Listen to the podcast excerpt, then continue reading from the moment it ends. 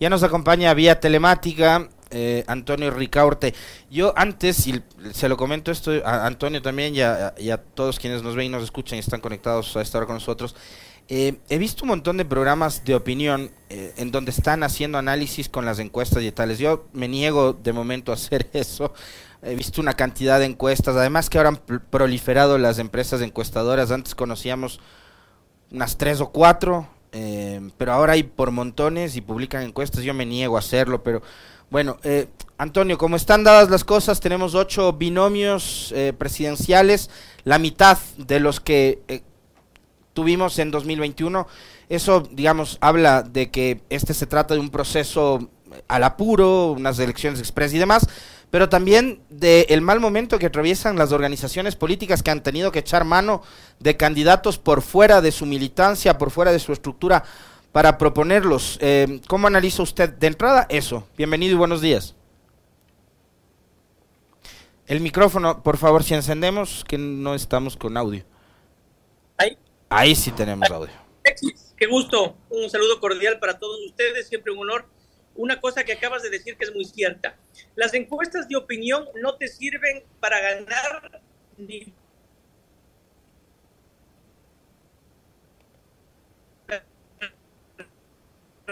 hacer votos. Las encuestas de opinión tienen que servirte la gente. ¿Qué piensa la gente con respecto a el candidato? ¿Cuáles son sus eh, puntos débiles? ¿Cuáles son sus puntos fuertes?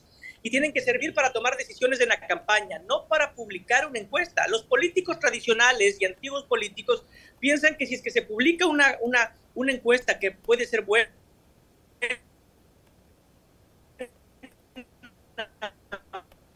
mala, falsa, antojadiza, si es que te ponen a votos y no, error.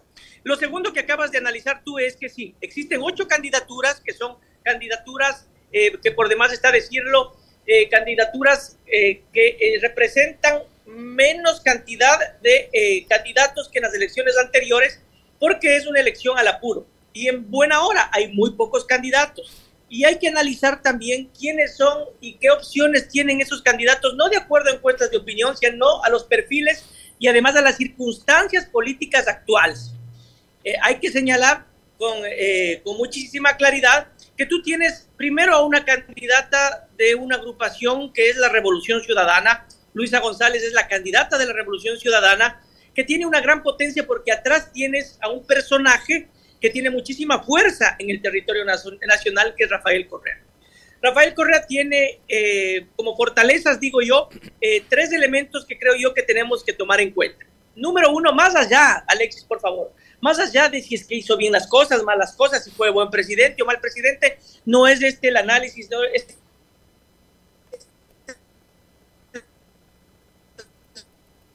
un análisis meramente electoral. Eh, ¿Cuál es la fortaleza de la República y a ese expresidente, a esa figura política que es el presidente eh, expresidente Rafael Correa. Tres elementos fundamentales. Número uno, el presidente Rafael Correa es el personaje más mencionado de la historia del país. Eh, se han encargado de mencionarle en la mañana, a media mañana, en la tarde, a media tarde y en la noche, y todo el tiempo opositores políticos, algunos medios de comunicación, opinólogos, opositores. Entonces, para un político, ser mencionado es lo mejor que le puede pasar. Para un político lo peor que le puede pasar es ser olvidado. Rafael Correa está recordado a todo momento, a toda hora y en todo lugar, permanentemente. Gran recordación. Número dos, eh, le han convertido en mártir. Porque más allá de cualquier análisis jurídico no, vuelvo y te repito, este es un análisis político. Y a Rafael Correa le han perseguido, le han insultado, le han enjuiciado, le han procesado y ante los ojos de la gente le han martirizado. Es un perseguido y, le han convertido en víctima. segundo elemento. El tercer elemento es la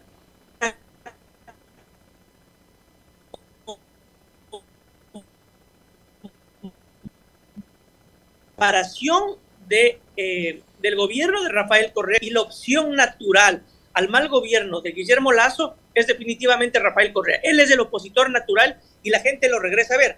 Tanto es así que en las elecciones pasadas, en las elecciones seccionales, eso sucedió. La gente cansada de un gobierno que va entre el 85 y 90% de gente que no le cree, que no le quiere, y del 95% de gente que no le cree, la gente se cansó y votó en contra del gobierno de Guillermo Lazo y a favor del opositor natural y de la opción que es Rafael Correa ganó en las ciudades y provincias más grandes del país.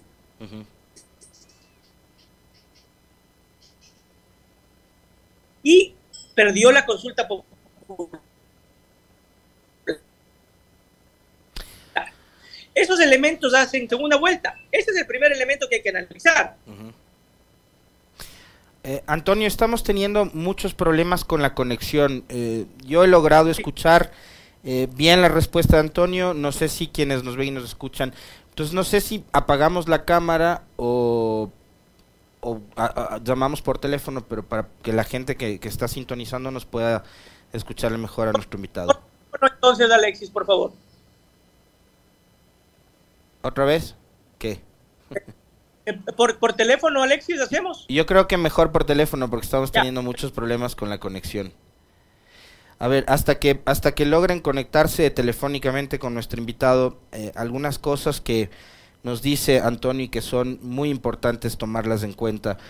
Eh, a propósito de cómo la misma oposición se ha encargado de posicionar a la figura del expresidente Correa. Eh, dice, y esto, fíjense, este dato es interesantísimo, sería fantástico tener un, un software, ¿no? Para eh, saber cuántas veces se lo ha mencionado a Correa durante estos seis años en medios de comunicación en general, plataformas digitales, radios, prensa, etcétera. es el actor político más mencionado de la historia de este país lo han convertido en un mártir, sí, por digamos una persona que tiene 50 juicios, me parece, o 50 procesos judiciales abiertos eh, y que tiene una sentencia por influjo psíquico, indudablemente eh, es y ha sido un perseguido Correa, como lo han sido además eh, varios de los exfuncionarios de su gobierno, e incluidos simpatizantes, ¿no? y lo último que señala Antonio, que me parece también sumamente importante y que reflejó así, eh, se reflejó así en el resultado electoral del pasado 5 de febrero, tiene que ver con el contraste. Un gobierno que hizo carreteras, que hizo escuelas, que hizo hospitales, ah, que tuvo una fuerte inversión pública, que generó empleo, eh, etcétera, etcétera, etcétera, que, en fin, ustedes saben todo lo que hizo el gobierno de Correa en 10 años, contra un gobierno que no ha hecho casi nada, o nada más bien, y que se ha dedicado además, em, bueno, tuvimos cuatro años del gobierno de Lenny Moreno de culparle de todo a Correa, ¿no? Todo lo bueno y lo malo que le pasaba al país era culpa de Correa. Vamos dos años del gobierno de Lazo, que es la continuidad del gobierno de Lenny Moreno, en donde simple y sencillamente daría la impresión de que se han cruzado de brazos y han decidido ya no hacer nada, porque la ventaja que tuvo Lenny Moreno es haber contado con toda la estructura que dejó el gobierno de Correa y sobrevivir esos cuatro años con todos esos aparatos funcionando, incluidas las carreteras, que después de seis años y sin mantenimiento, evidentemente se iban a dañar, ¿no es cierto? Entonces, a diferencia de lo que pasaba con Moreno, que venía además con la experiencia, con el conocimiento de quienes habían formado parte de los diez años del gobierno de Correa, el Estado todavía medio medio funcionaba, en el caso de Lazo, que empieza además con estas voces que le hablan al oído al presidente y le dicen, este, tienes que sacar a todos los correístas y no sé qué, eh, bueno, empezó a sacar en desbandada a toda la gente que tenía la experiencia en la cosa pública eh, y simplemente fue improvisando, experimentando y cometiendo una serie de desatinos que nos han costado miles de, de vidas, ¿no? Miles de vidas nos han costado. entonces, estos tres detalles que nos señala Antonio Ricardo me parece que son muy interesantes y que ojalá podamos seguir analizándolos cuando establezcamos contacto. Este tipo de, pruebas de comunicación deberíamos hacerlas siempre antes de las entrevistas. Pero bueno, em, un detalle adicional y que lo hemos nosotros señalado en, en, los comentarios tiene que ver con el hecho de que los partidos políticos no tienen una estructura, no tienen cuadros y los cuadros que tienen simplemente no son por los que apuestan en una elección. como esta, una elección al apuro, una elección express, una elección que a todos nos tomó por sorpresa. Pero la pregunta también es, bueno, ¿y si llegábamos al 2025, qué hubiese pasado? El Partido Social Cristiano, ¿a quién postulaba? ¿Hubiese postulado igual que hoy lo hace con Topic o habría echado mano de alguien de sus propias filas? En fin, eh, ya lo tenemos de vuelta, Antonio, a través de la vía telefónica. Gracias, Alexis. Hola, Alexis. ¿Ahí me escuchan mejor? Ahora, sí te tenemos, Antonio, eh, muy claro. ya, les decíamos entonces que esos tres elementos hay que tomarlos en cuenta y por eso es que la candidata de la Revolución Ciudadana, Luisa González, parte con una ventaja, que es contar con ese gran jefe de campaña que se llama Rafael Correa. Sí, por supuesto, esos elementos son fundamentales, como ya hace un momentito hablamos Número uno es que es un personaje vigente, el más, persona, eh, el más mencionado en la historia de, este país. Opositores, medios de comunicación, políticos se han encargado de mencionarle a toda hora. Está muy, es muy mencionado y no nos olvidemos que para un político eso es, eh, es fascinante. Que te mencionen, que te recuerden, es lo mejor que le puede pasar a un personaje político y que te olviden es lo peor.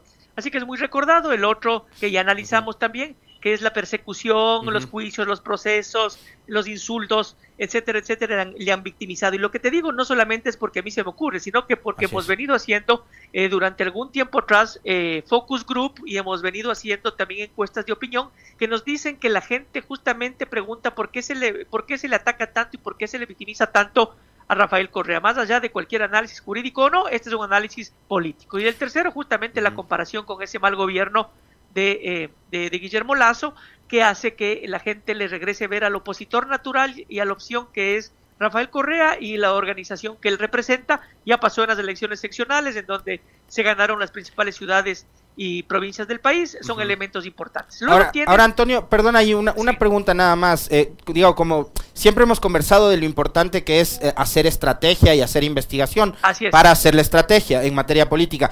Eh, yo recuerdo por lo menos dos candidatos, o, bueno, más, más en realidad, si me remonto a la elección última seccional, tanto para prefectura como para alcaldía, candidatos que eh, mantenían esta, entre comillas, de estrategia de darle palo al correísmo, ¿no? En el caso de la prefectura, el señor del Pozo y Castillo, en el caso de la alcaldía teníamos a Andrés Páez con eso de combatir al correísmo y bla, bla, bla. No dio resultado. Digamos, ahí están, digamos, los, los paupérrimos eh, niveles de votación que obtuvieron ellos. O sea, ¿por qué insistir tosudamente en una estrategia que ya no da resultados? Es que no tienen estrategia. Dicen y hacen las cosas que se les ocurren. En la candidatura a, la alcaldía, al menos de Quito, en donde eh, estuvimos presentes y monitoreando permanentemente, nadie tenía estrategia. El único que tenía estrategia era Pavel Muñoz. Nadie. Ni siquiera eh, eh, Jorge Yunda. Porque tú dirías muy bien, Jorge Yunda llamaba la atención, estaba sintonizado con la gente, hablaba el idioma de la gente, sus videos, sus TikToks daban de qué hablar, se compartía. Parecía que era el único que estaba vigente y presente, pero ni siquiera él tenía estrategia. Lo que pasa es que Jorge Yunda es un comunicador natural nato y hace y sabe y sabe construir eh, cosas que hacen que la gente se entretenga, que llame la atención, etcétera, etcétera. Pero si no tienes un hilo conductor estratégico, también va a equivocarse y se equivocó. Y se equivocó por, un tema que lo voy a decir aquí con total franqueza, porque yo hablo desde el punto de vista político, eh, eh, de, de, nueva comunicación política y de estrategia. Jorge Yunda no tenía un hilo conductor y, y se metió mucho en un nicho del cual no pudo salir. ¿Cuál fue ese nicho? Jorge Yunda parece indígena, Pachacútica es indígena y Churuchumbi es indígena. Entonces se metió en un, en un espacio muy pequeñito y no pudo ampliar votación. Y los, en las últimas tres semanas se concentró en hacer campaña con Guillermo Churuchumbi y se indigenizó mucho esa campaña. Entonces no pudo ampliar ese espectro de votación y se quedó con el 20%. El resto de candidatos, ninguno tuvo estrategia y el único que tuvo estrategia fue Pavel Muñoz. Y Pavel Muñoz fue creciendo eh, sostenidamente hasta el final y eso le dio la posibilidad de ganar. Entonces, la estrategia es fundamental, pero estrategia es tener información que te diga qué es lo que sabe, qué es lo que siente, qué es lo que cree la gente en base a encuestas de opinión y focus group y esas encuestas tienen que ser leídas por un estratega y ese estratega tiene que construir estrategia a partir de esa información para poder convertir en comunicación convencional y de redes sociales. Nadie tiene estrategia y los que tengan estrategia van a poder marcar la pauta de, eh, esta elección. En el caso de, del correísmo, tú tienes a alguien que sabe manejar campañas, no sé si él esté al mando o no, Pero el tema de Vinicio Alvarado es un tema eh, eh, digno de analizarlo. Vinicio Alvarado no es estratega, pero es una persona que sabe hacer las preguntas para eh, extraer la información de la gente en base a encuestas de opinión. Y luego él sabe leer la encuesta. Y a partir de leer la encuesta, él como es un gran comunicador y además tiene gran capacidad de creatividad, lee esa encuesta y convierte en, un tema creativo esa información y a partir de eso comunica a través de medios de comunicación convencionales y de redes. Entonces, eh, eh sí hay un hilo conductor ahí. Luego tú tienes otros. Y, aparecen los borreguitos. a propósito. Eh, a mí me parece. Eso, eh, eso en comunicación política se llama abrazar la tormenta. Así es. ¿no? Eh, yo, yo recordaba ayer, perdón Antonio, recordaba ayer en un, no es un hilo, es un, son dos tweets. eh, Ayer, en, en eh, el siglo XIX, a 1828, Andrew Jackson, aspirante a la Casa Blanca por el Partido Demócrata, fue llamado por los republicanos asno. Le insultaron, le dijeron, este es un asno. El burrito del símbolo. Exactamente, entonces los demócratas y Jackson asumen el burro como el símbolo del Partido Demócrata conocido hasta el, hasta el sol de hoy, eh, porque además es un animal trabajador el asno, ¿no? Entonces el asno es demócrata y por unas ilustraciones y demás los eh, republicanos y por la fortaleza, el tamaño, la fuerza, etcétera, el elefante. Entonces esto del borreguito ahora es súper llamativo porque además se diferencia del resto de campañas que han resultado monotemáticas, Antonio. Así, y, no solamente por ese hecho, sino por el hecho de que hay que abrazar las tormentas. En comunicación política hay una premisa que es abrazar la tormenta. Cuando alguien te ataca, cuando alguien te insulta o tienes un problema, tú no tienes que rechazar el problema ni el insulto, sino abrazarle al problema eh, y aprovecharse de ese problema o de ese insulto. Y lo que han hecho es aprovecharse de los insultos de borregos y demás y, y han convertido al borrego en un elemento esencial de esta campaña con muy buena creatividad, además que con el borreguito han bajado el nivel del insulto, la bronca, la pelea que a la gente tanto le disgusta, porque la gente odia el idioma de los políticos de la bronca, la pelea, la denuncia, el, el enfrentamiento, y el borreguito baja esos niveles de enfrentamiento, le hace más tranquila la campaña, le hace más llamativa la campaña, le hace más, más, más positiva la campaña y llama la atención y la gente comienza a hablar que es lo principal que hay que buscar en una campaña, que la gente comience a hablar. Entonces es un símbolo muy interesante. Luego tienes otros candidatos que creo que hay que analizarlos también. El otro es, por ejemplo, Otto Sonnenholzer, que también es un joven nuevo, distinto, más allá de haber sido eh, vicepresidente de Lenin Moreno, eh, hizo algún trabajo importante en el tema de la pandemia. Eh, es nuevo, se viste de manera distinta, habla y actúa de manera distinta a los políticos tradicionales. Habrá que ver qué, estrategia tiene, porque necesita estrategia para poder despuntar, llamar la atención y poder posicionarse. Luego tienes tú a, Yacu Pérez. Yacu es un tema que hay que analizarlo desde el punto de vista de que ya fue outsider. Y los outsiders no repiten dos veces ese hecho de ser outsider. El outsider solamente puede ser una vez. Aparece en el escenario político, irrumpe, patea el tablero y gana una elección. Y Yaku ya fue outsider y no puede repetir ese hecho. Él fue el distinto, hablaba distinto, se comportaba distinto a los políticos tradicionales, pero ahora me parece que está cometiendo un error al arroparse y juntarse con políticos tradicionales y partidos políticos tradicionales. Está su campaña llena de banderas y eso le puede complicar mucho y le puede hacer político tradicional. Luego le tienes a Javier Herbas, que también ya fue outsider, tampoco puede repetir dos veces ser outsider, habla mucho ya de política, se ha convertido en político, etcétera, etcétera. Luego le tienes a Fernando Villavicencio, que eh, eh, eh, ha permanecido en el escenario más de los medios de comunicación tradicionales por sus denuncias, por su, su forma de, ser, de, de, confrontar. Pero no nos olvidemos que las denuncias te dan para estar en los medios de comunicación convencionales, que les gusta también la sangre, el enfrentamiento, la bronca, pero la gente cada vez ve menos un medio de comunicación y cuando ve rechaza y no le gusta tampoco. Y además ese tema de las denuncias y eso entra en el escenario del idioma de la política y de los políticos que la gente odia y rechaza. Si Fernando quiere tener una votación importante, tiene que variar tremendamente su estrategia y hablar un idioma positivo, el idioma de la gente, etcétera, etcétera, no rodearse de políticos y partidos políticos y no hacer las cosas que le veo que está haciendo. Eh, la gente odia todo lo que hacen los políticos tradicionales y odia que se, suben, que se suban a tarimas, que hagan concentraciones, que hagan caravanas y eso le puede convertir más en un político tradicional. Y luego le tienes a alguien que a mí me llama mucho la atención porque es un outsider natural, que es Jan Topic. Él sí es un auténtico outsider. Él sí habla un idioma distinto, habla distinto, actúa distinto a los políticos tradicionales, eh, se pone camuflaje, exhibe armas, tiene barba, ha ido a guerras, llama la atención y se ve que tiene un hilo conductor eh, importante estratégico. Parecería que sí tiene estrategia. Pero, pero si le sacamos de ese hilo patalea, como le pasó en la UES la semana anterior, le pidieron hablar de economía, le pidieron su plan de gobierno, pataleó y les volvió a los chicos al tema de la seguridad.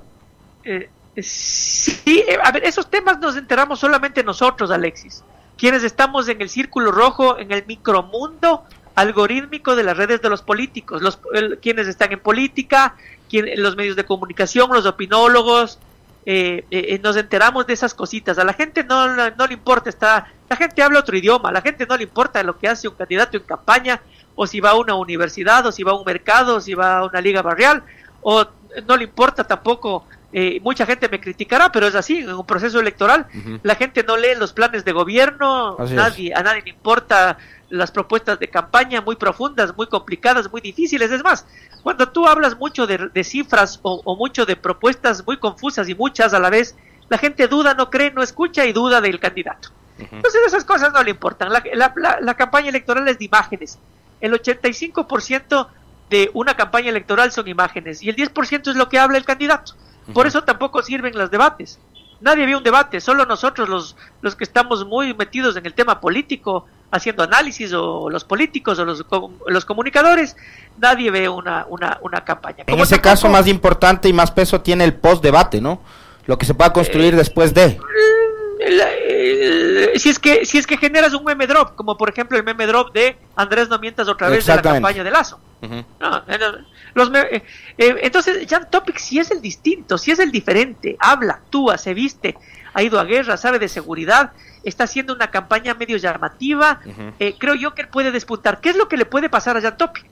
que el Partido Social Cristiano o que eh, eh, Sociedad Patriótica le arrope. El momento en el que se te acerca un político tradicional, el momento en el que te ponen banderas políticas al lado y se suben a la tarima políticos tradicionales, dejas de ser outsider, dejas de ser el diferente y te convierten en político tradicional y está liquidada esa campaña. Entonces, ese es el escenario que yo veo de manera así rápida y breve como análisis de eh, qué es lo que está pasando a este momento, en este momento eh, con respecto a las candidaturas eh, con miras a la próxima elección presidencial. Quizás por eso y porque, como bien decía Antonio, Topic probablemente sí tiene una estrategia, es que no le vemos a Nebot subido en la moto con Topic. Ese rato, ese rato le mataría políticamente, le, acabaría como político distinto, diferente, como outsider y le convertiría en un político tradicional. No, no te olvides que eh, eh, solamente los políticos viejos o, o, la gente que piensa de manera antigua cree que mientras más políticos te ayuden y mientras más partidos políticos te ayuden, mejor te, te hacen. Yo vivo, perdón, vivo escuchando este, esta, esta cosa que no tiene sentido de que deberían hacer acuerdos, de que deberían reunirse, de que deberían juntarse, nada más lejano de la, de la realidad. El rato que se, hace, que se unen muchos políticos o partidos políticos, estás liquidado. Ejemplo, el tema de Colombia, acuérdate Alexis que cuando eh, eh, el, candidato Fico, que era el candidato del status quo, le apoyaban todos los partidos políticos de Colombia, todos los políticos de Colombia, todas las banderas políticas, todos los medios de comunicación, la gente dijo, no, yo estoy cansado, de los políticos, de los partidos políticos, de los poderosos, de los mismos de siempre. No voto por Fico, votaron por este viejito loco entretenido que le decían que era Hernández. Rodolfo Hernández. Y Hernández, Hernández les ganó toditos, los políticos tradicionales, llegó a la segunda vuelta y estuvo a punto de ganar la presidencia. ¿Qué le pasó a Hernández? Que en la segunda vuelta le volvieron a ropar los políticos tradicionales, los expresidentes, los partidos políticos y le acabaron. Y Petro ganó.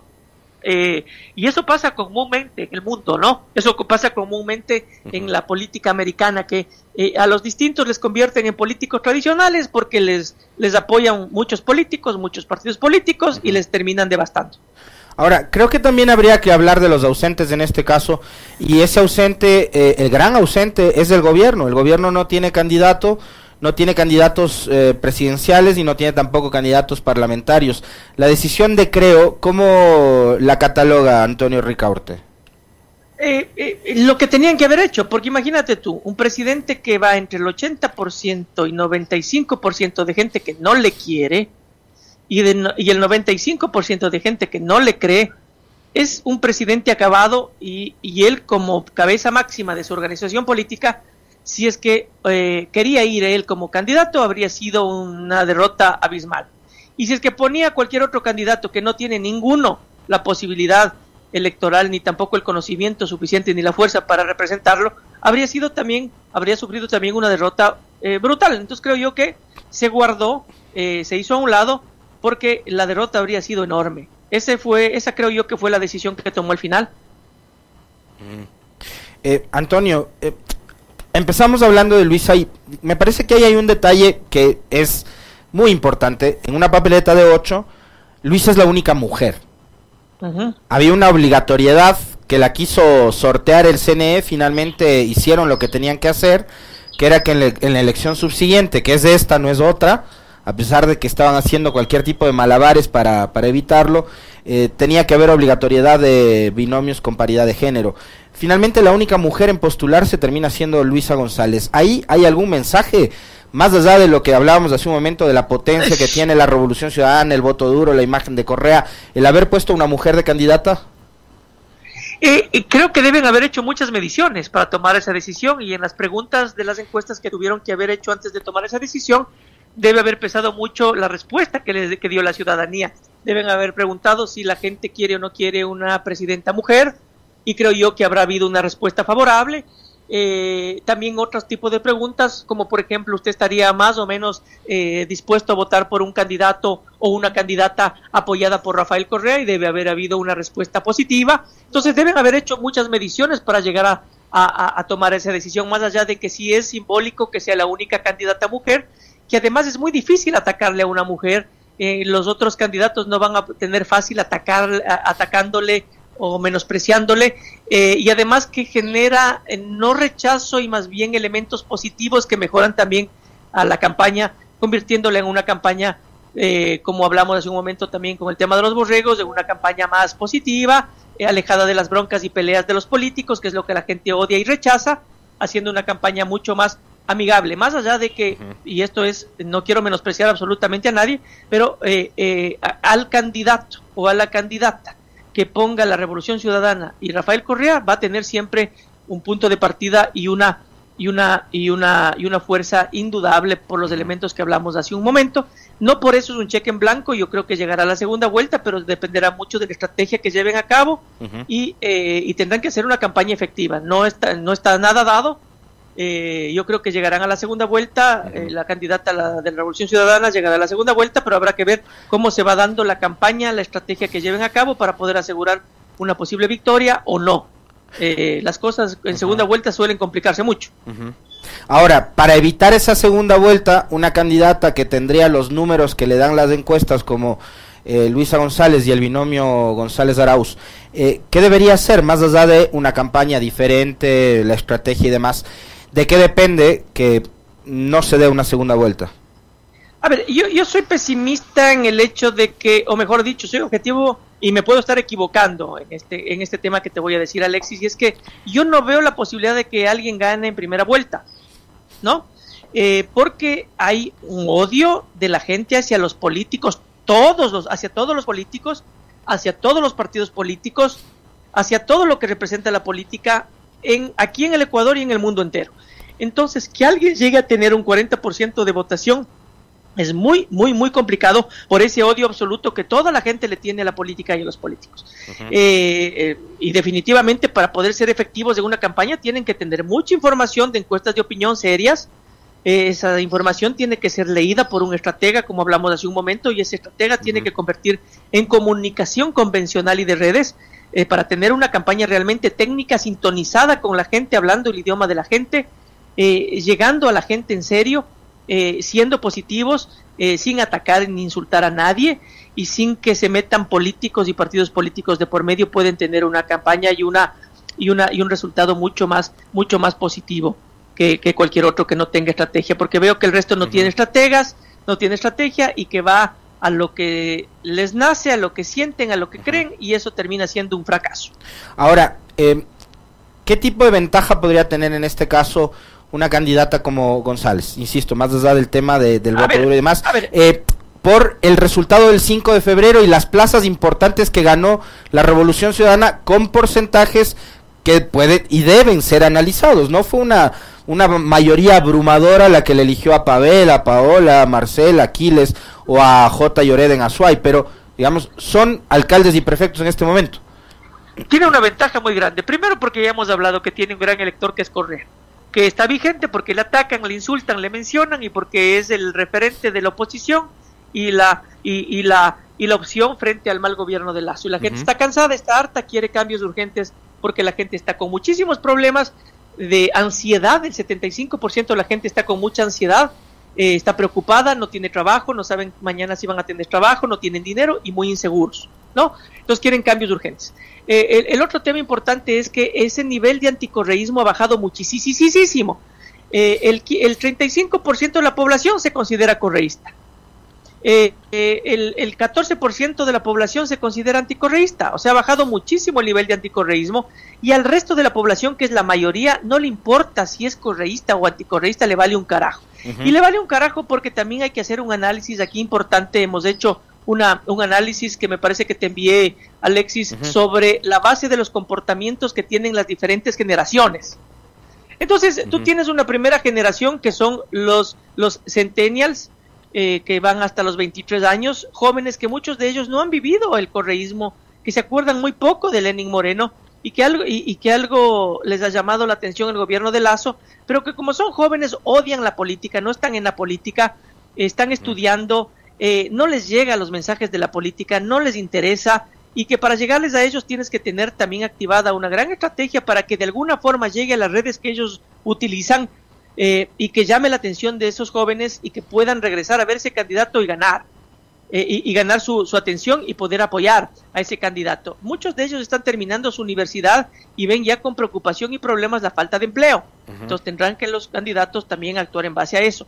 Luego tienes los, los millennials que van de los 23 hasta los 40 años, que son, eh, que son personas que sí han vivido ya un poco más el tema del correísmo, la comparación con Lenny Moreno, el tema de, de, Guillermo Lazo, que eh, han vivido, que muchos de ellos están casados, tienen hijos, tienen cargas, tienen problemas para conseguir eh, trabajo, tienen problemas económicos, viven con inseguridad y, recuerdan el gobierno de Rafael Correa en donde un poco sí había más trabajo, sí había empleo, habían mejores condiciones y pueden comparar aquello.